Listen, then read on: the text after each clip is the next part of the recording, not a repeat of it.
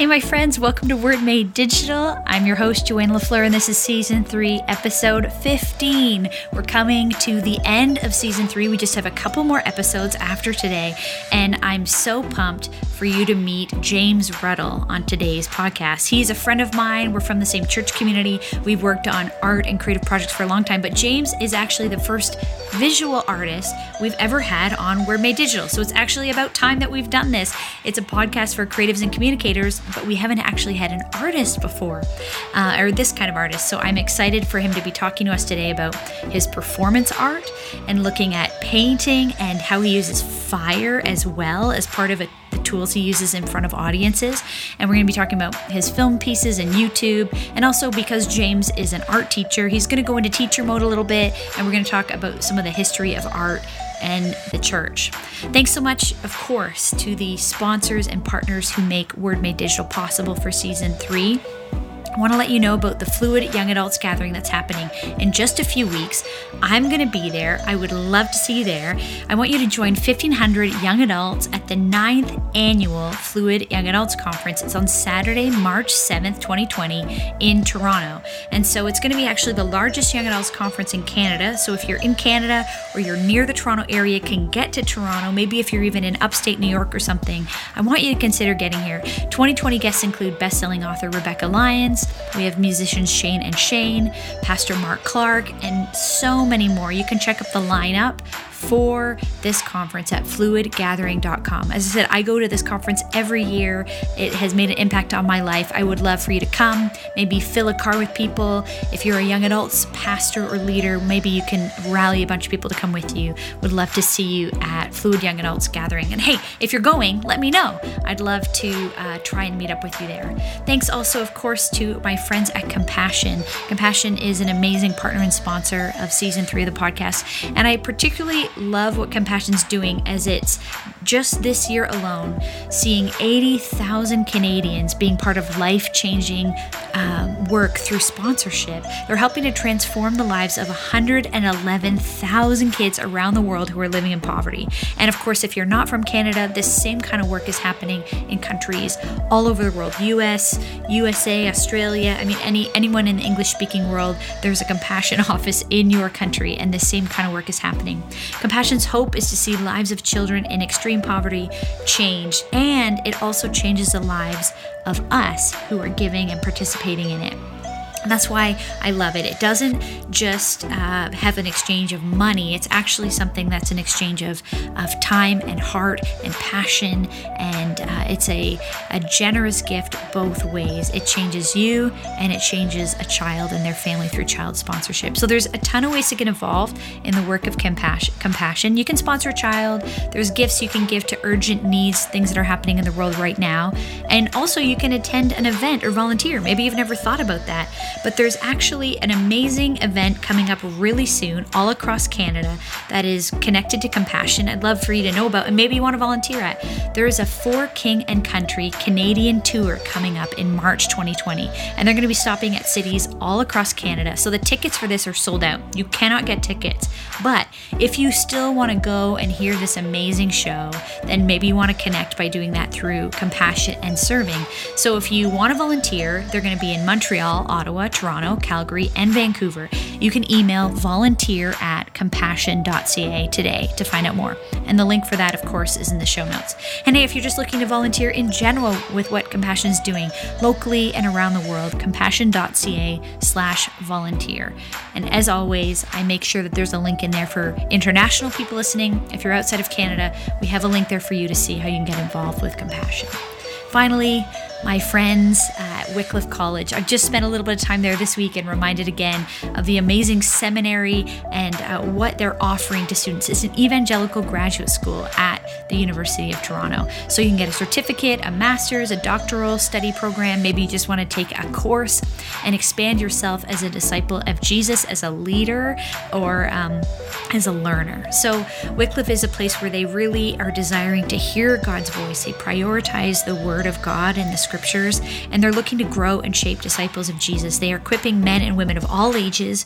They've done it for me as well when I was a student there and continue to do so in many ways, actually. And so I'd love you to consider Wycliffe College if you're looking at learning more about theology. wycliffecollege.ca slash wordmadedigital. There's a link in the show notes, and you can see why I chose the school, how it made an impact on my life, and really how it continues to make an impact on my life. So, without further ado, I would love for you to hear this conversation and interview with my friend James Ruddle. Welcome to the Word Made Digital podcast with Joanna LaFleur. You're listening to season three, sponsored by Compassion Canada and Wycliffe College. Word Made Digital brings you interviews with Christian creatives and communicators to inspire, challenge, and equip you in your own work. The church has the best news in the world, so we want to help you be the best communicators in the world. Here we go. James, thanks so much for joining me on Word Made Digital. I'm glad to finally get in the same conversation with you about this because I know you've been a listener for a little while.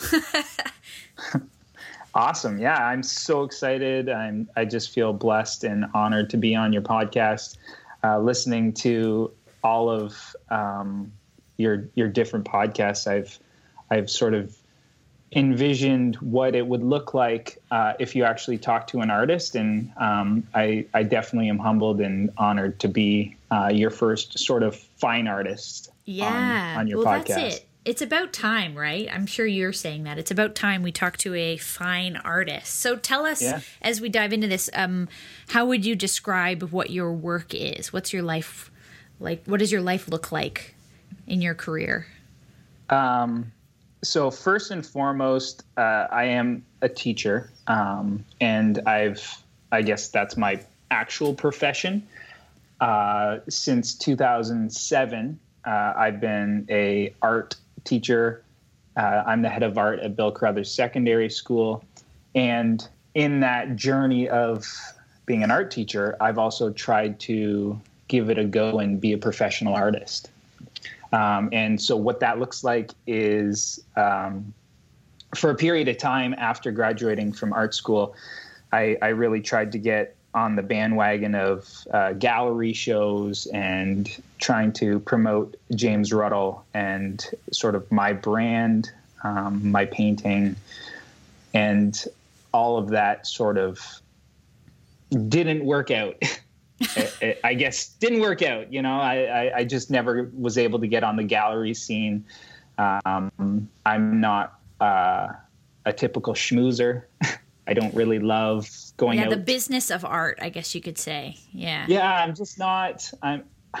It's not that I'm not friendly. It's just you know I I don't know if I have what it takes to go to all the events and to talk to the people that need to be talked to and to maybe butter some of those people up in, in yeah, a politically yeah. correct way. Yeah. Um, and so, you know, that, that never really worked out for me. Um, and it wasn't until about 2013 that uh, God sort of broke me down and he had a better path and a better idea and a better sort of dream for me, I guess we could say. Hmm. So I want to get to that. Um, like sort of where like there was this turn in your life. Um, where sort of I think your faith and your art intersected in a in a new way. But can you go back because when when we first met, um, we come from the same church community. I've seen and been able to experience a lot of your work uh, live and other and like you know your finished work or your work that you're performing live. Tell us about what you studied in school because you have some really interesting. I want to hear some of these stories uh, with you about some of the stuff you did when you were in your early 20s as part of your like really like your university studies. yeah, for sure. Um, so, uh, you know, interesting bit of information. I failed uh, painting in third year university. Um, oh wow! So this this actually how do you goes, fail painting? like you oh, just, you just didn't do it.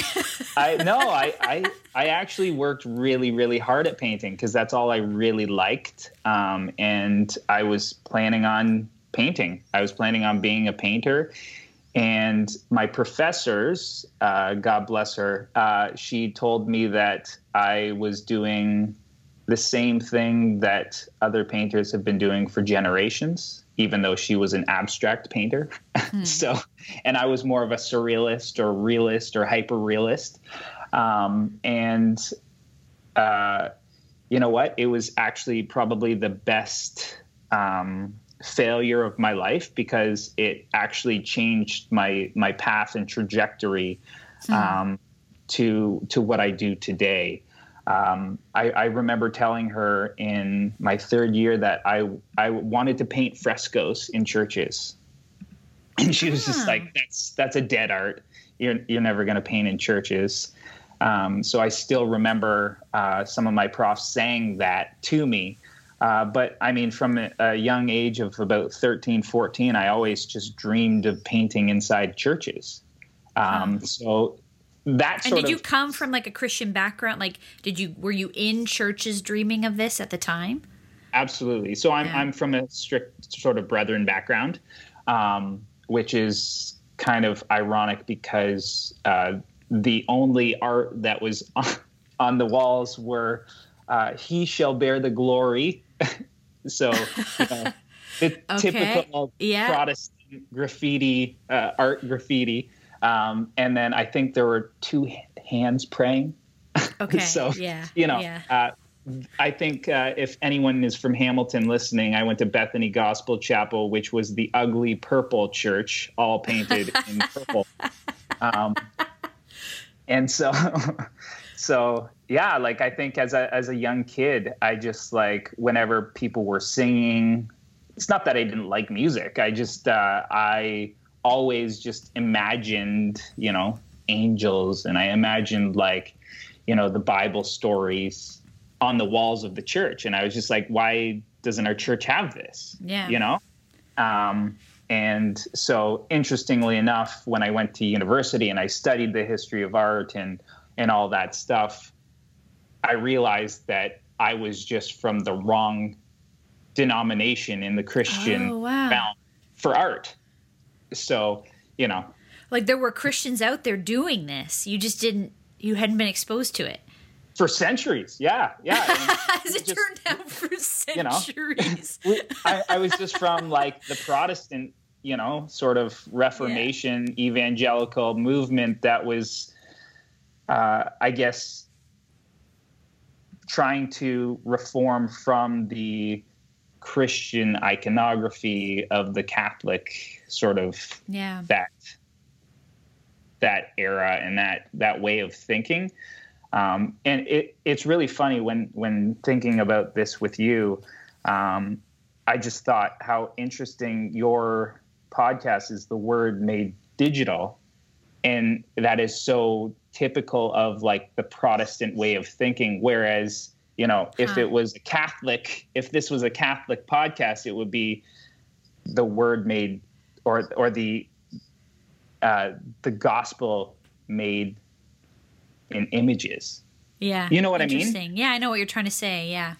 It, like I, I don't have the best way of saying it, but like, you know, if you look at early Christian art and you look at um, how the Catholic sort of stream of building cathedrals and putting art on a pedestal, and how uh, because all of early cultures, like the only way of learning was through pictures, oral and through pictures, and yeah. the written word was just it was the hardest hardest thing to grasp because people, well, first off, they didn't speak Latin, and so like yeah. you know that's why all the sort of great biblical story stories were narrated through images on the walls of churches you know um, and it started like with like in the first century in the catacombs mm-hmm. uh, they, they would like graffiti like just etching terrible drawings of like these biblical narratives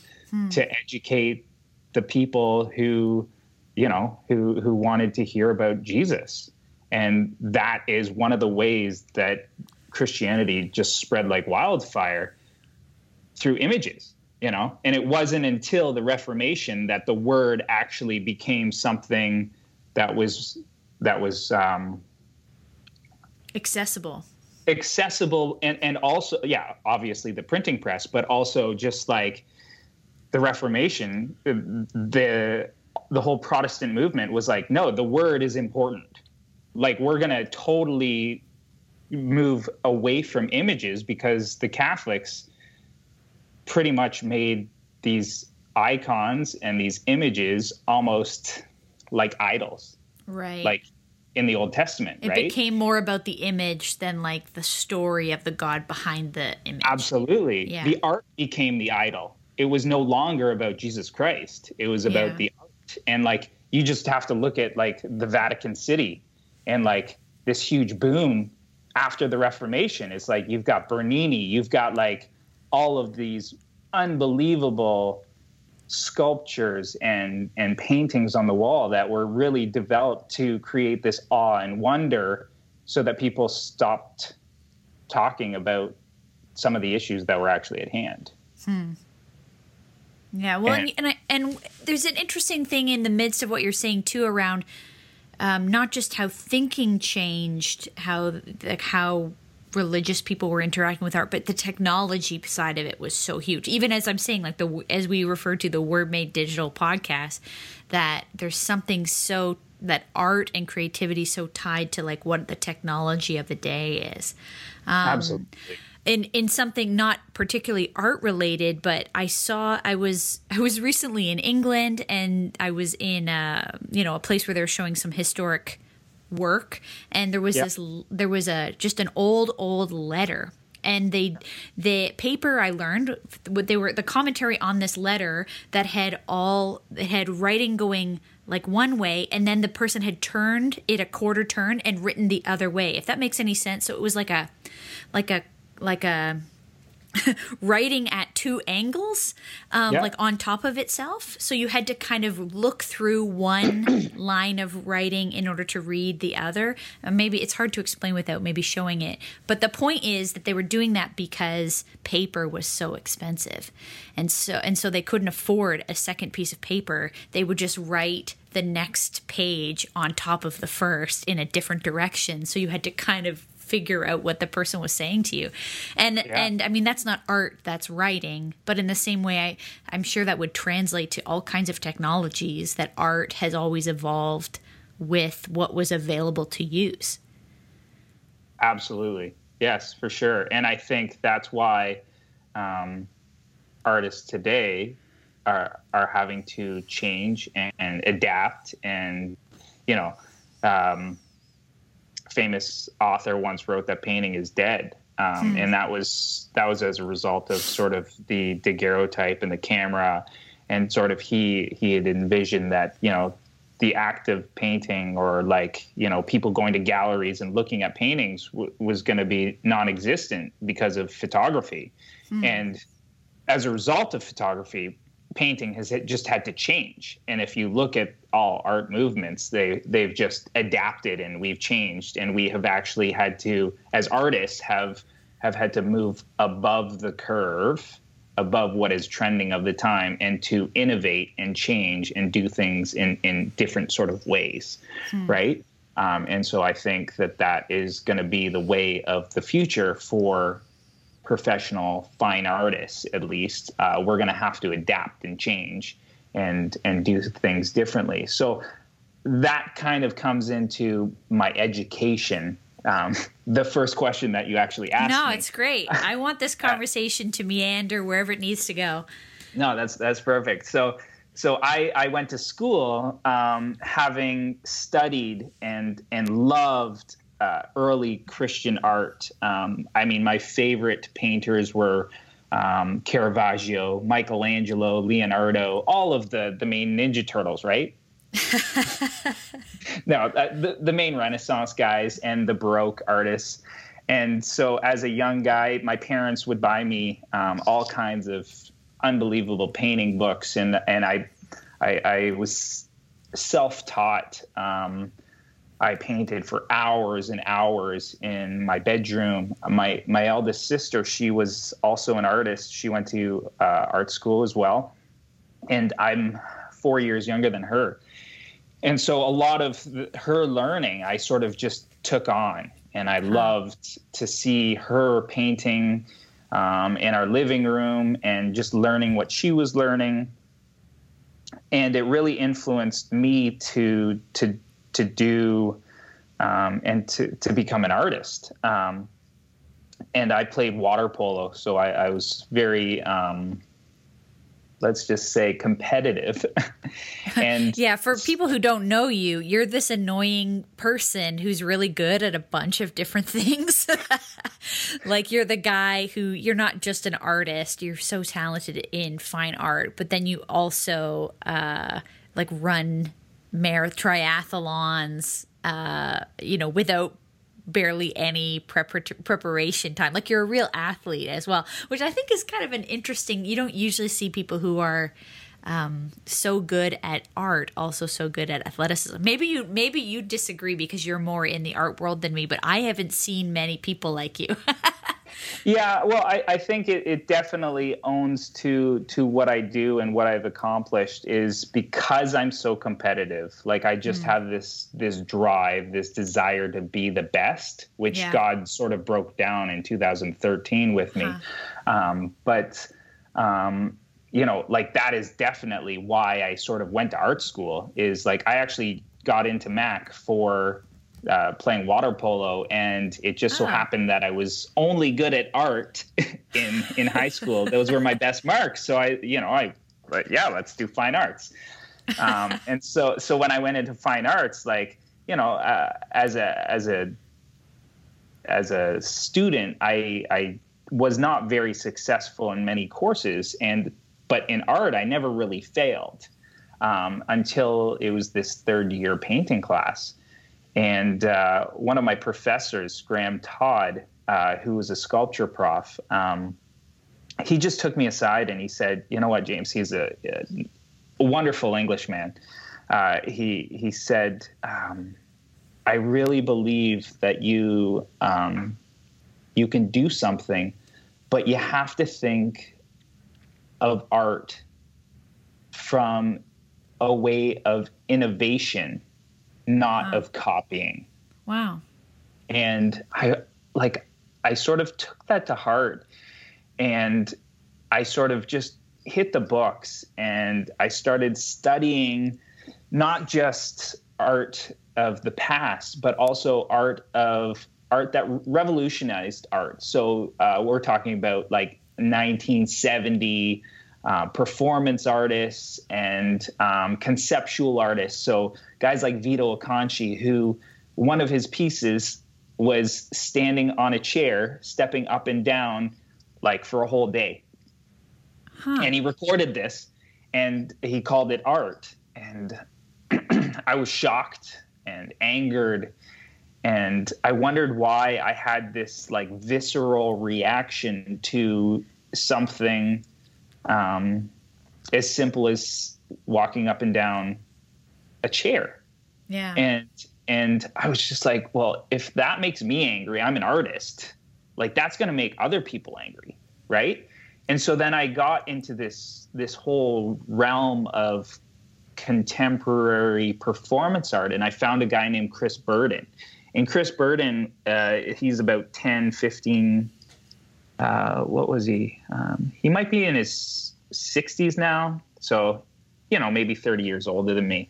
But in 19, I think it was 1970, he did a piece when he was at the University of Los Angeles called Five Day Locker Piece, and he actually locked himself in a locker and had water above him, and then he had a catheter oh attached oh to gosh. attached to another like water container that was empty.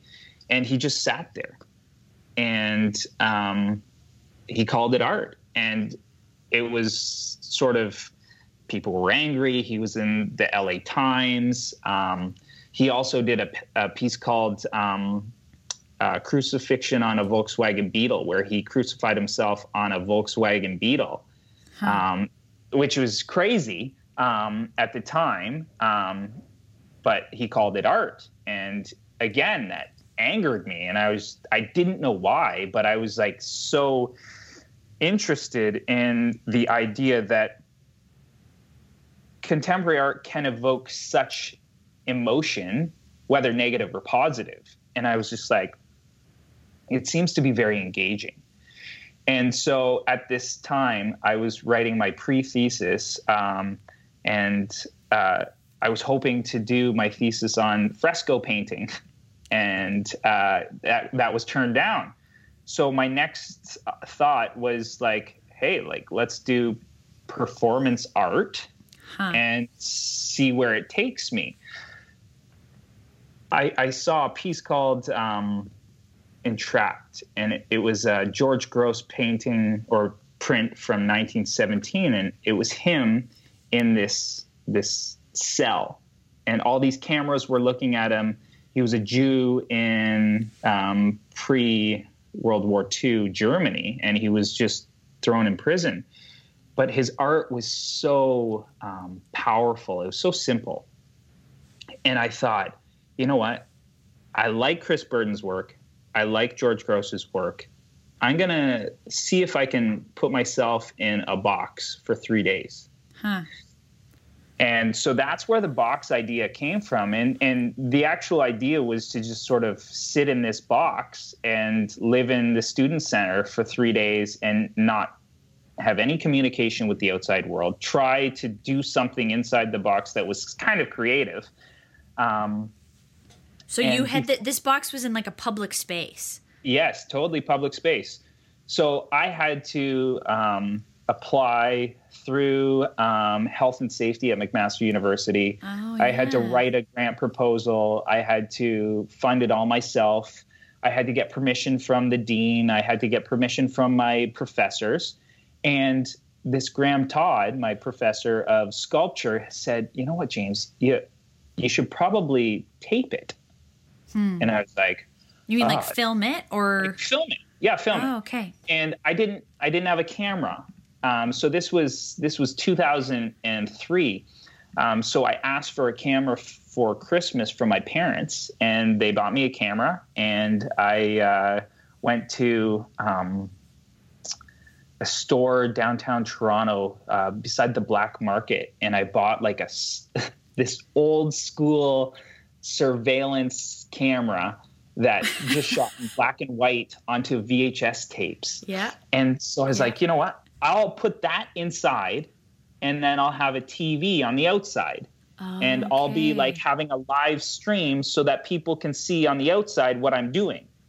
Um, and so I did that, and I had a wow. buddy of mine with my my camcorder, just sort of uh, interview people on the outside to see what they thought, and it was unbelievable the the reaction, the amount of people that came to see it. Um, it actually totally changed the way that I think about art and the way that I think about interaction of the public and it transformed my whole craft. And I, I sort of was like, you know what? I, I just have to do art that's performative, that engages the public, and that um, somehow gets the public involved. Um, and so this is kind of like pre YouTube. Yeah.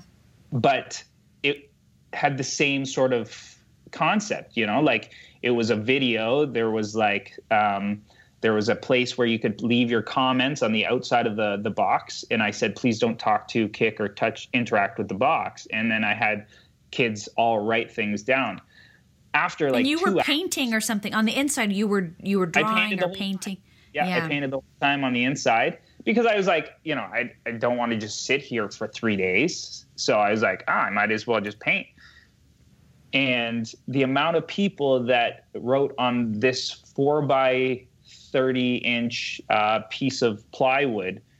It was f- full within two or three hours. So wow. people just started writing and graffitiing on the outside of the box. And that was not the intention. And then they started talking to me and asking me to come in, asking to come into the box. And I was like, man, this is cool. Um, and so then I did it uh, the next year. I lived in a, a, six by six by six foot box for six days. Uh, but the whole idea and concept changed. It was actually about just getting public interaction. Hmm. And I had like a old school speaker's corner um, set up so that people could come and interview. And I still have the VHS tapes in my basement. There's there's probably 30 VHS tapes of of kids just sort of talking about what they thought about art and uh, also video of me actually creating the art inside these boxes. And I've done it uh, two more times at uh, a high school up in Keswick. Um, and then all of my art sort of since then has been in the same vein of trying to engage uh, the public with interacting with art. Right. And so um, as a non-artist, you know, I'm I'm not someone I'm uh, not trained in art in the way you are, so I'm trying to come up with like the layman's definition of performance art. But it sounds like in many ways, performance art you're doing you're creating an art your uh, art created in front of people in such a way that it elicits response, interaction, engagement um, in a yeah. in a piece that's moving. Like it's not like in the same way as a painting hung on a wall where people would engage with that, but there's something about performance that there's something happening in the moment that people are experiencing emotion connected to. Absolutely. And I think that all comes back to Jackson Pollock. Jackson mm. Pollock was like one of the first guys to actually record himself painting. He huh. was called an action painter, right? Okay. And people found it fascinating how he built up layers and, and watching right. him. And obviously, we all know who Bob Ross is. But I mean, Bob the Ross. legend. Revolu- yeah, he's a legend. But he revolutionized the way that tutorials are done and okay. just like people just find it so soothing to listen to him speak but also to watch him paint. And like there's there's guys that are doing like you know i'm sure people uh, some of the listeners have seen people on um, america's got talent. There's there's been a couple speed painters. And so that's sort of the avenue of what i have become. I, I do much more performative painting speed painting performative installation art that engages people that allows them to be part of the process of create creating art. Huh. So before we move, I want to talk about this. You know, the the ch- sort of the pivotal change uh, you talk about in 2013 for your life and relationship of this to the church. But I'm so curious because it's just been coming up a ton on my newsfeed. We're recording this in December 2019, and there was this the banana with the duct tape Yep. You know what I'm talking about? I so know for, what you're talking about. So yeah. uh, you probably know more about than me, but there was some p- sort of art that was a banana taped to a wall, and then someone came in as a performative artist and ate the banana. Now I don't yeah, know the details. Like if this was all dollars. Uh, t- tell us about like for for non artists. I mean, a banana taped to a wall cost costing $150,000 seems like offensive. it, that's an emotion. like what? It, well, I mean, if if you look at the history of art, then um, you have to realize that artists are, are trying to push the boundaries, right? We're mm-hmm. we're constantly trying to innovate, trying to push the boundaries, trying to challenge people's perceptions of what art is. Like right. art obviously in early Christian art was about educating and, and telling a narrative. Then art moved to sort of propaganda. If you look at like Napoleon and like some of the French leaders and great war heroes, you know, art is propaganda. Second World War, like there's yeah. art all over the place, right? And it wasn't until like the invention of the camera and sort of like this modern art movement that art started to become because we no longer had the attention of everybody you know like people were listening to the radio going to movies tv yeah it's all split. Artists, it's not everyone looking at the same thing anymore. Absolutely. So artists have have had to try and and um, do things that disrupt culture. Hmm.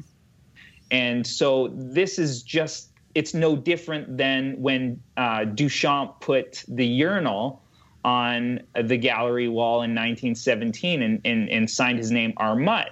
It challenged people's perspective perspective on what art was, right? Mm. People were outraged that that Duchamp would have done this, that he would put a urinal in an art gallery.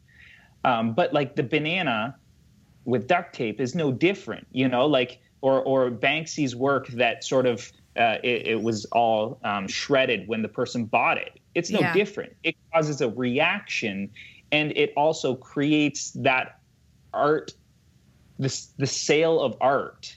It it sort of belittles the sale of art, but it also causes a widespread outrage, and it's also made this guy who's the performance artist uh, like everybody's looking at him and asking, well, why did you do it? And he's like, well, I did it as a performance piece yeah. to to send a message to tell people that you know art is nothing, but it's everything. Huh. Right? It's it's it's actually nothing. We've we've sort of and they didn't collaborate. That's my understanding. No, no, the, these two artists weren't like in it behind the scenes together. No. The guy who taped it to the wall and the guy who ate it are not friends. No, not friends. I would imagine. yeah. But I mean like it's it's amazing like it's actually caused this controversy controversy which is exactly the intention of eating the banana and the guy who put the banana on the wall, right? It's yeah. causing controversy, it's causing people to actually dialogue and talk about what art actually means, right? Mm-hmm. And that's the most important thing for a lot of artists is like just to have the conversation. Right. It's not so much about what the art was. It's it's about the conversation and the, the conversations after the fact and the fact that it opens up people's minds to either hating it or starting to come around to see okay well i can kind of see that that might be considered art now do i respect it probably not or maybe not but I can still see how an artist would think that that is creative because no one yeah. else has done it, even though yeah. someone else has done something like it. Yeah. I mean, I'm hearing in, in the co- whole conversation we're having so far, there's all these, if, you know, for those of us who are listening, we're listening with this church, Christian ear. And so we're hearing you say so much stuff that can be applied to creative work in the church or creative work even for causing the public to ask questions about God, be bothered, be disturbed, be feel some sort of emotion, positive or negative, connected to God. But let's talk about that in the context of like this uh, this turning point in your own life, whatever you do or don't want to share about that. Um, mm-hmm. That uh, that's kind of changed your work as an artist in a Christian context. Yeah, for sure. Um, well, uh, as you know, I, I, go to Sanctus Church, and Pastor John um, has been a pastor who has really tried to disturb people's preconceptions of what Christianity is all about. Hmm. And I think um, growing up in a fairly conservative um, assembly, I knew who Jesus was. Um, I certainly knew the word. Uh, I memorized many verses. I, I, knew exactly what the Bible was all about. But we never really talked about the Holy Spirit. And um, back in 2013, uh, you know, some significant things happened in my life, and I was able to experience the Holy Spirit and the power of um, the power of the Holy Spirit in a new and um, life changing way. Um, I went from thinking that the Bible was an amazing book of stories to understanding the truth and the power of of who God was, hmm. and that humbled me. Um, it also changed um, I guess the direction of my life in terms of understanding that I'm actually not here living my life for James Ruddle anymore. Um, well, obviously, I am me, and I'm going to live and do the things that I do because God has given me those talents and those aspirations and goals and loves of art. Um, I think that my perception of how God works has has actually hmm. changed and just helped me to understand the power of the Christian gospel. Wow. Yeah, I mean, in and, some ways, it sounds like, uh, you know, you were a religious person, and then you really met God in like a more personal relate in the classic like the personal relationship with God, but like not the cheesy way, the real powerful life changing way.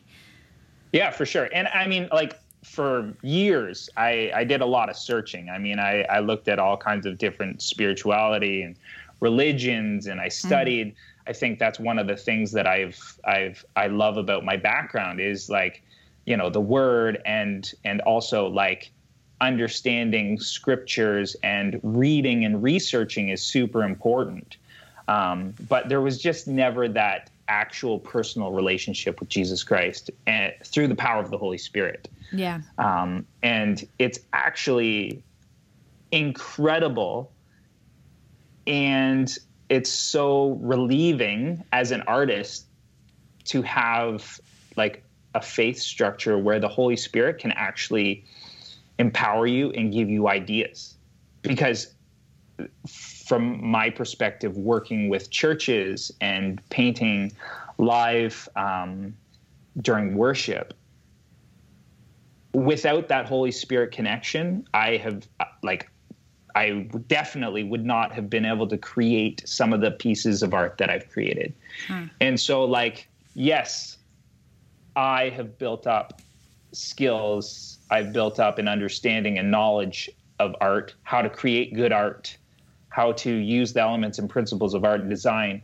But I do believe that the Holy Spirit has given me not a superpower, but like it has, He's actually inspired me to create some of the most effective and interesting works of art that I couldn't have imagined without the, the Holy Spirit.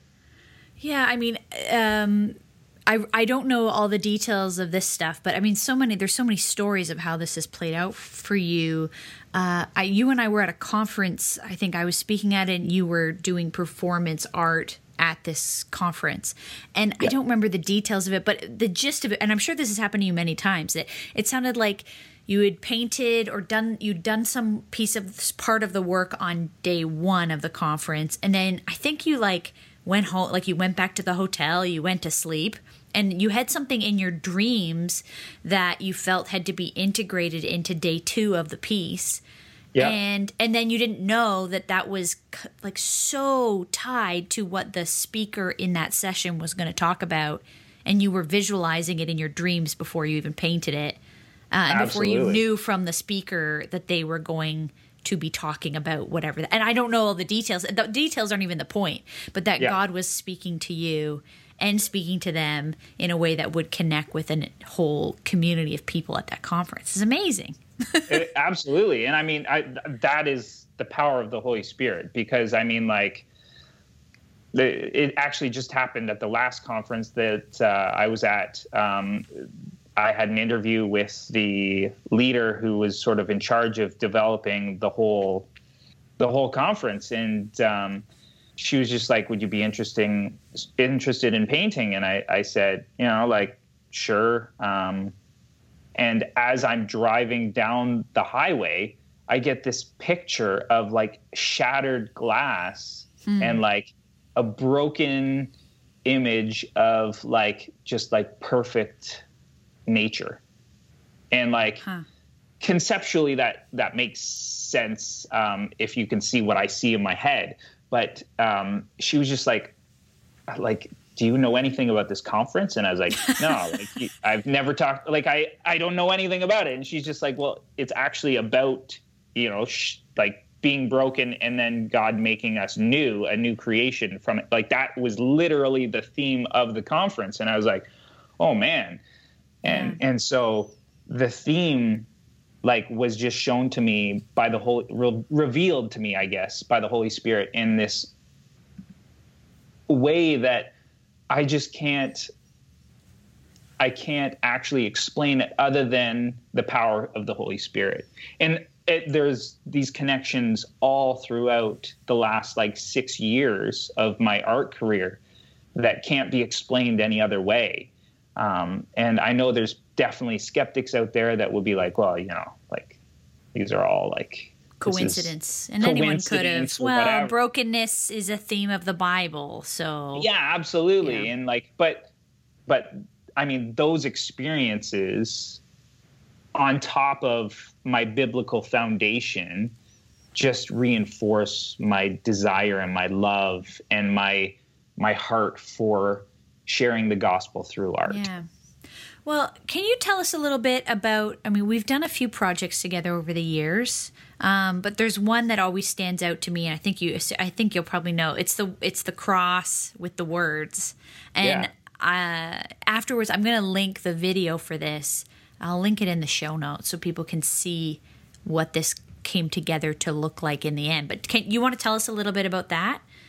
Yeah, sure. Um, so, I mean, this this was actually around 2013 when I first had my sort of uh, some some prayers with some of the pastors at our church, and for almost a month, I was getting this weird dream, and uh, every night I was dreaming of this weird cross, and uh, the cross had all these parts. And i didn't know the number of the parts. And i wasn't 100% sure of what the parts meant and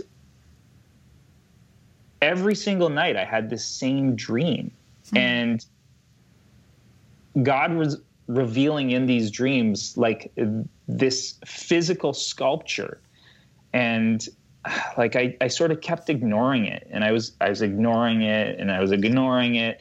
And then one day I woke up probably around three, four in the morning and I, I just had this desire to like draw out this this concept. Because it was more of a concept, but it was like it had all the parts that were built and it sort of had the design in in the actual um, yeah. the dream. It's not all the fine details of how it was going to work. It was just sort yeah. of like the but basic just, sketch. Yeah, the basic yeah. sketch and the basic forms and the shapes and and and so I drew it and um,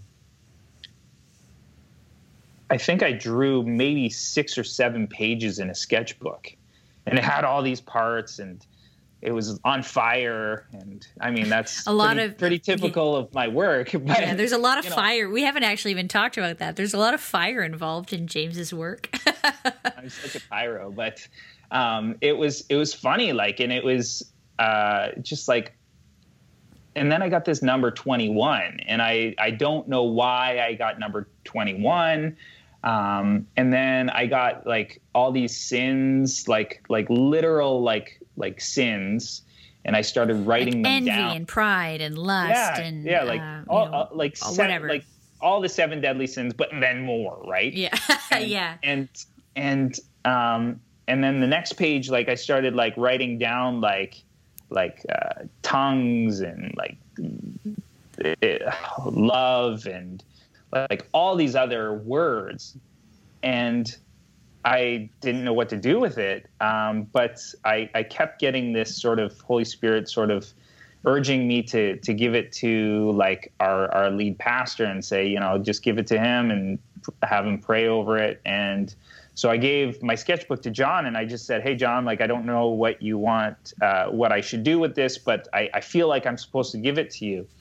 And uh, I guess John read through it and he read through some of the scripture because I'd written a whole bunch of scripture on it as well. Yeah.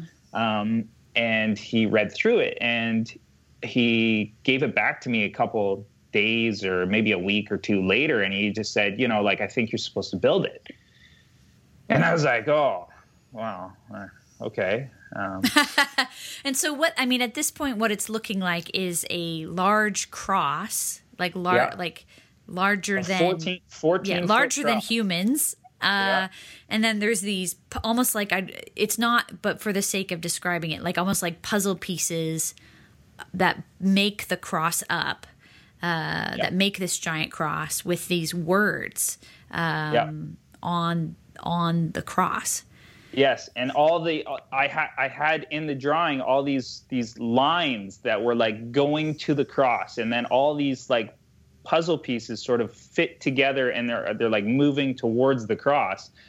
And um yeah like it was it was yeah. it was crazy. And then i started building it in my backyard a 14 foot cross what did the neighbors think? I backyard. love maybe they're used to it with you. Yeah i think they were kind of used to it um, because i have a two car garage and my studio's in there and i'm always out there painting. But i had never done like a big massive sculpture since i moved to pickering and um, so we started building that and then um, I, I don't know the series of events but you, you had linked me up with maddie hapoya and Yeah. yourself and then you guys had written um, or or found the most amazing version of the even evangelistic gospel message in like less than three minutes or something. Yeah.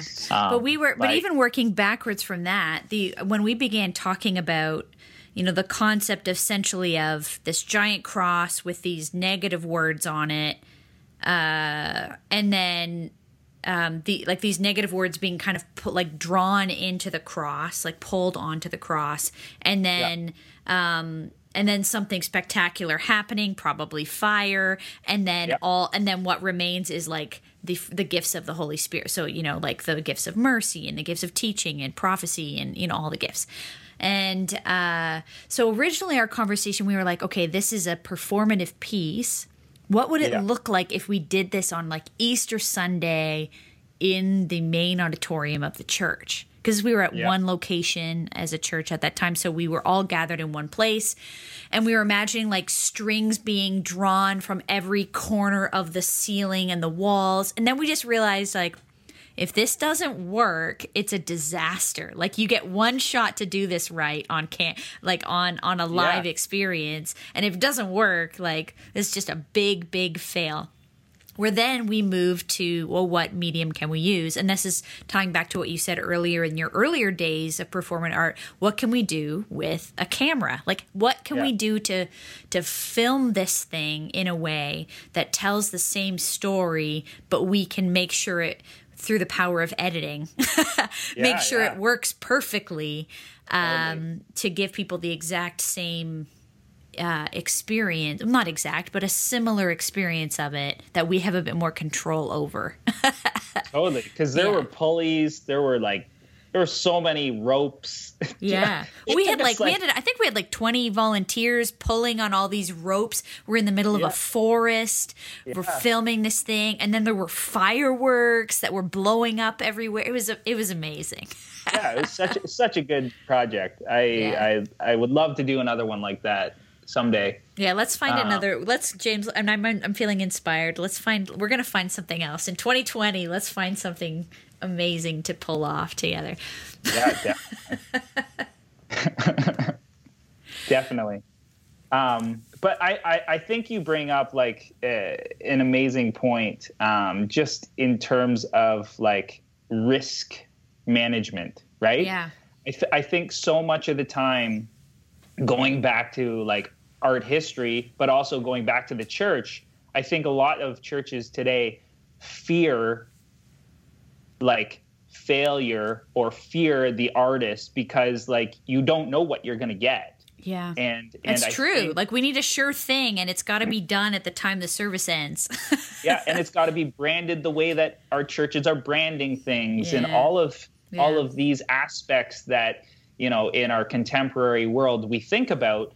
Um, but I think um, one of the things like as as a church like it was amazing to have the opportunity as just like a professional practicing artist have the church be like yeah let's let's go with it. Let's try it. And you know what? If it fails it fails. But like at least let's have the opportunity because i think the power of that video now is that it's got this passive um, ability to reach people for the the next 10 15 years yeah. you know Well, Like, it wasn't such a, one-time performance. It can be A hundred performed over and over. Yeah.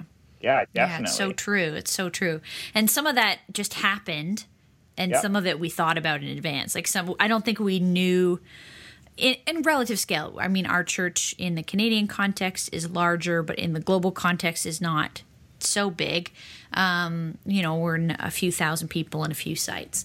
And uh, so, what I mean by that is like most of our videos don't have huge, huge hits on them.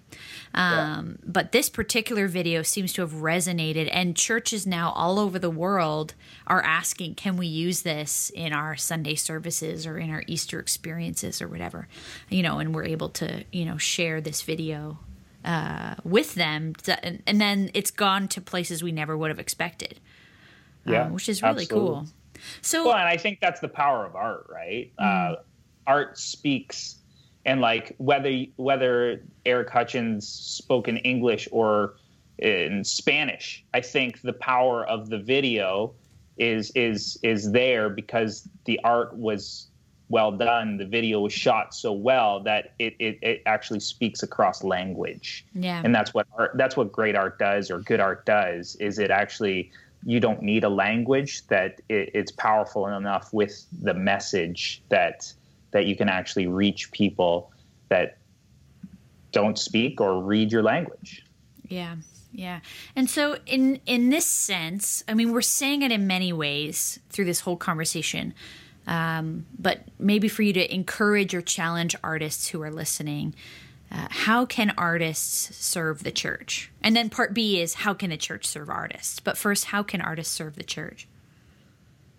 Well, I think um, the hardest part for artists is going to be to just put themselves out there. Um, I think so many people feel fear about the quality of their work or their ideas or whether it's going to get turned mm. down and yeah. I, I just think that like if if it's actually uh, from the holy spirit if it's if it's meant to be for the time for the place for the people of the church um, and that's why i made the comment about what is trending isn't always what is relevant to the mm. people at the church like there's so many churches out there that are you know in you know rural areas that are not hipster churches and yet they have hipster branding.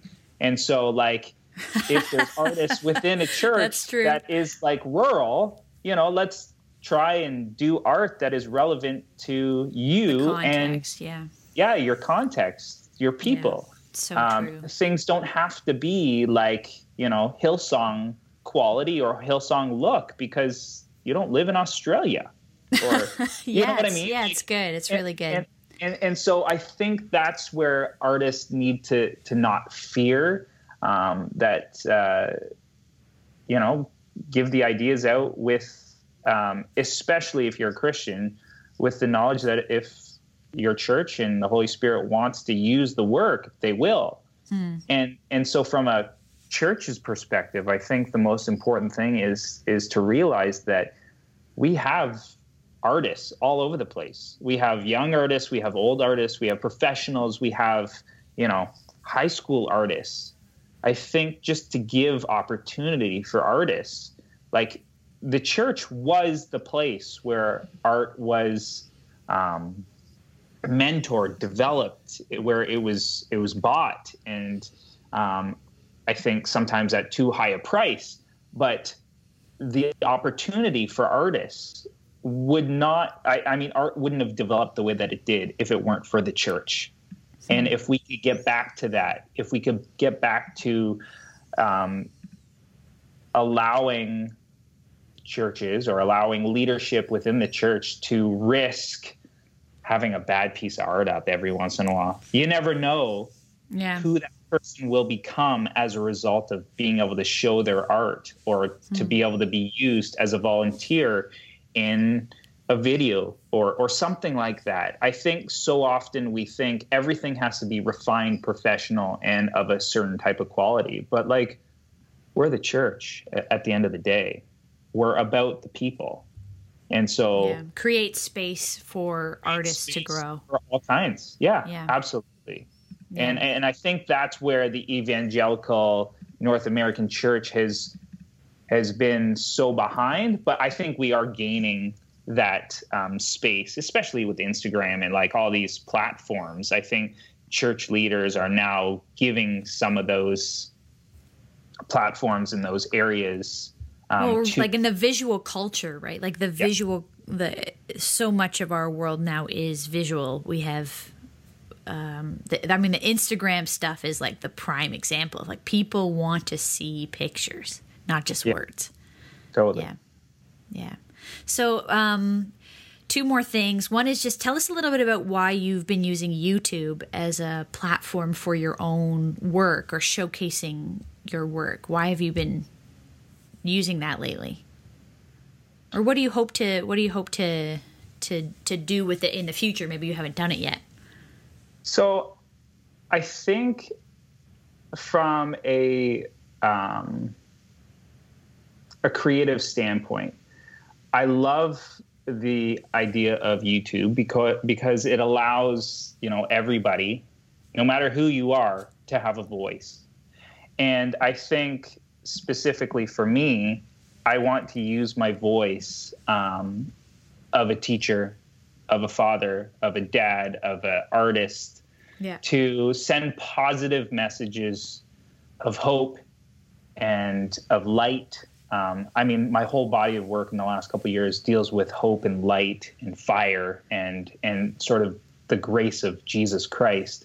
Um, but in in this open forum, YouTube is just such an amazing way to reach people from different countries. Not not just people in my neighborhood, not just my students, but um, I just felt like after talking with Matti Haapoja and him sort of telling me, you know, like you're creating the content anyway, you might as well explain it. But he gave me such great wisdom because he's like, people want to hear your voice. They don't want to just see your art. Yeah. And so, from a, a fear perspective and a pride perspective, like I never wanted to be the face. I never wanted to talk. I was always sort of worried about like stuttering and not being able to read well because that's sort of my history. Um, and I never thought I'd be a great personality on YouTube. But I mean, Matti just sort of gave me such confidence to to suggest that people don't always care about the art, but they'll learn to care about you and they'll learn to enjoy the art if there's a face and if Like there's person, and someone a personality behind it. and a it. Yeah. personality and someone giving Yeah. context to the art. Yeah. And I mean, when I wrote my thesis, my whole my whole philosophy was to be the face, but to be able to be there to explain the art. And so YouTube is just an amazing way because I can actually explain the art that I'm creating for people. Yeah. And so it's it's interactive. It's um, and see the process too, as you say, the Bob Ross for Yeah. 2020, the Yeah. making of the painting. Yeah. Yeah, for sure. And and what I'm just trying to figure out is do I want short short form? Do I want long form? Yeah. Like how long is too long? How short is too short? Yeah. You know, like because I I feel like um from and you'll learn video- that what your audience wants. I guess the more you produce, you'll figure out what people Absolutely. Yeah, and Yeah. just because you've mentioned him a few times, just as a, I better say who Matti Haapoja. Uh, we interviewed him in season one. If you don't know that name, he's a he's a YouTuber. I don't know what he has today. He's maybe eight hundred thousand followers on YouTube. So he he's made a career at this point on YouTube. But in the past, he worked with me at our church when I also worked there until recently. Uh, and he and I worked together for a few years doing film and creative work at church. Uh, and that's where we got to do that cool project with the cross and the puzzle pieces coming together in the forest. And, uh, anyways, he's become like a real mentor in all things YouTube to a few of us. He's Yeah. all the time he's telling me to go on YouTube.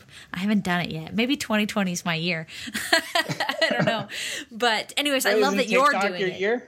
Isn't Uh, it TikTok this year? TikTok, man. There's so many platforms. That's the thing, and that's why I bring it up because it's like overwhelming. All these platforms, you have to, you know, you can't do them all equal. Well it could be a full time job just managing these platforms. So, I love that you're using YouTube and like leaning into that. I think it makes a ton of sense for you as an well, thank artist.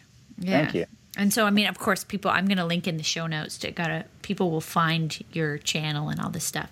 But just as one last thing, because I think this is the part of you that I wanted to come at this almost because like you're a teacher, and I would imagine that there are people in your classes who are you know, not really in any way considering themselves an artist. Maybe they're in that class because it's an easy credit. I don't know why they're there. But Yep. um, I'm thinking around like, do you have something that you would encourage people who be coming at it from how you connect with God through art? And maybe it's something that people have never tried. Do you have something that could be like a simple I'm putting you on the spot a bit, but do you have something that might be an exercise for people who aren't really artists? I'm I I'm a dabbler, I'm but I'm not a I'm not a fine artist. I'm not a visual artist at all. But is there something that you would encourage us with your teacher hat on to something we could try at home as just an exercise of getting away from our smartphones and can trying to connect with God through doing something artistic? What could we do? Um, well, I'm I'm gonna put my teacher hat on, and I'm gonna tell you that visuals, art, painting, photography, we can read an image 60 60,000 times faster than the word. Huh. So within the blink of an eye, you can train yourself just as a normal person, as as a um, a consumer, to be able to read what an image is trying to say. Huh. And so, as a photography teacher, I, I teach 180 kids a year, and I would say, you know, 10 of them are going to continue in photography.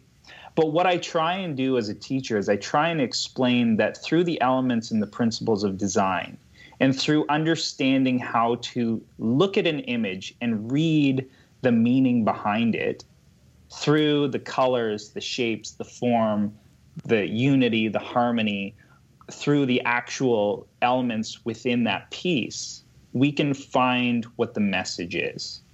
And so I think all you have to do is look outside at nature. God's hand is in creation. That's why he created it.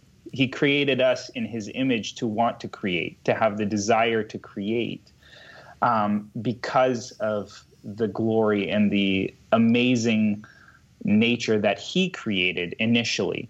And so I think as consumers in uh, Instagram image, um,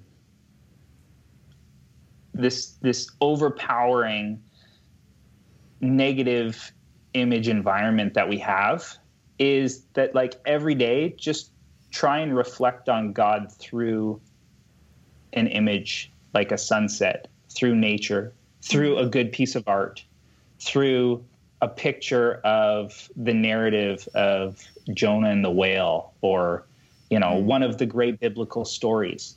But like try and train yourself to understand and to see God in an image. And not from like a you know like a worshiping standpoint. Like I, I i'm i'm sort of not suggesting that we put these images on an icon hierarchy where we're actually praising the image over who Yeah. God is, but trying to experience God through the image, I think is is a powerful way because we can actually see who God is in a completely different way. Yeah, I love that. And so, yeah, Yeah, finding that's a simple exercise to be intentional and say, I'm going to go find something to look at. And maybe that means I'm going to Google imagery from the Sistine Chapel. Maybe that means I'm going to, as you say, go out to a sunset, whatever it may be. Um, find something to look at to consider God through a visual experience. That's cool. Okay, we'll do that.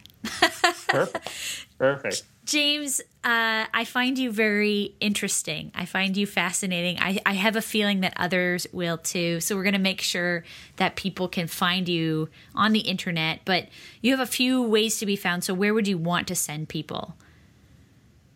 Um, I mean, YouTube right now is probably my most consistent platform. Okay. Um, so James Ruddle Artists on YouTube, uh, but also my Instagram is just James Okay. Ruddle at James Ruddle. I'm on Twitter as well. So Oh, are you a tweeter? I, I can't, No, I'm not I'm into not. it these days. It's too much. yeah, I, I'm not there's so much garbage on Twitter, but you know, there's there's a gem every once in a while. Yeah, so. I mean, some people it's their number one platform, but I I'm not there myself. Anyways, hey James, thanks so much. It's uh I mean, I always enjoy our conversations. We've we've gotten to know each other over the years and and to work together a little bit and creative projects. And I think that you've just really given people some stuff to chew on, but some really good like context. This is the teacher in you coming out as you've given us a even a history lesson tonight today. And so just uh just appreciate you and uh, can't wait to see what you create next. Thank you so much. Thank you for having me on. Well, thanks so much to James for that conversation. He's a creative collaborator on many projects with me, and I just now appreciate collaborating with him on a podcast and bringing you this kind of content week after week. Next week, we have Joy Eggerichs Reed. She's a speaker and literary agent who runs Punchline Speakers. She's going to help us understand the world of professional speaking and Christian publishing. So maybe you dream of writing a book one day and getting a book deal from a publisher, you have no idea how that even looks, um, where you would begin with that. Or maybe you'd like to speak more and make that more a part of your professional life. So Joy is going to help give insight into that whole thing next week. Thanks so much to the partners that make Word Made Digital possible here in season three. I want you to join the 1,500 young adults coming to the ninth annual Fluid Young Adults Gathering. It's coming up real soon, Saturday, March 7th in Toronto. So you can go to fluidgathering.com for more information. And remember, Compassion is looking for volunteers in Montreal, Ottawa, Toronto, Calgary, and Vancouver. And so if you're looking to go to the sold out King, King and Country concert, but you uh, want to also get involved in serving, the only way to get in is as you serve with Compassion. So go to email volunteer at compassion.ca. You can go to the show notes for more information on that. And of course, thanks thanks also to Wycliffe College, my school, the the seminary that I went to, and whether you're looking for something full time or just something on the side of the rest of your life, there's lots of options for you. Go to wycliffecollege.ca/slash digital. You can see why I chose it and see if it's right for you. Okay, see you next week, everyone. Thanks for listening to the Word Made Digital podcast with Joanna LaFleur. If you like this content, hit subscribe so you don't miss an episode. Rate it and share this episode with your friends. Head over to wordmadedigital.com for more free tools and helpful content for creatives and communicators. We love helping you communicate the best news in the world.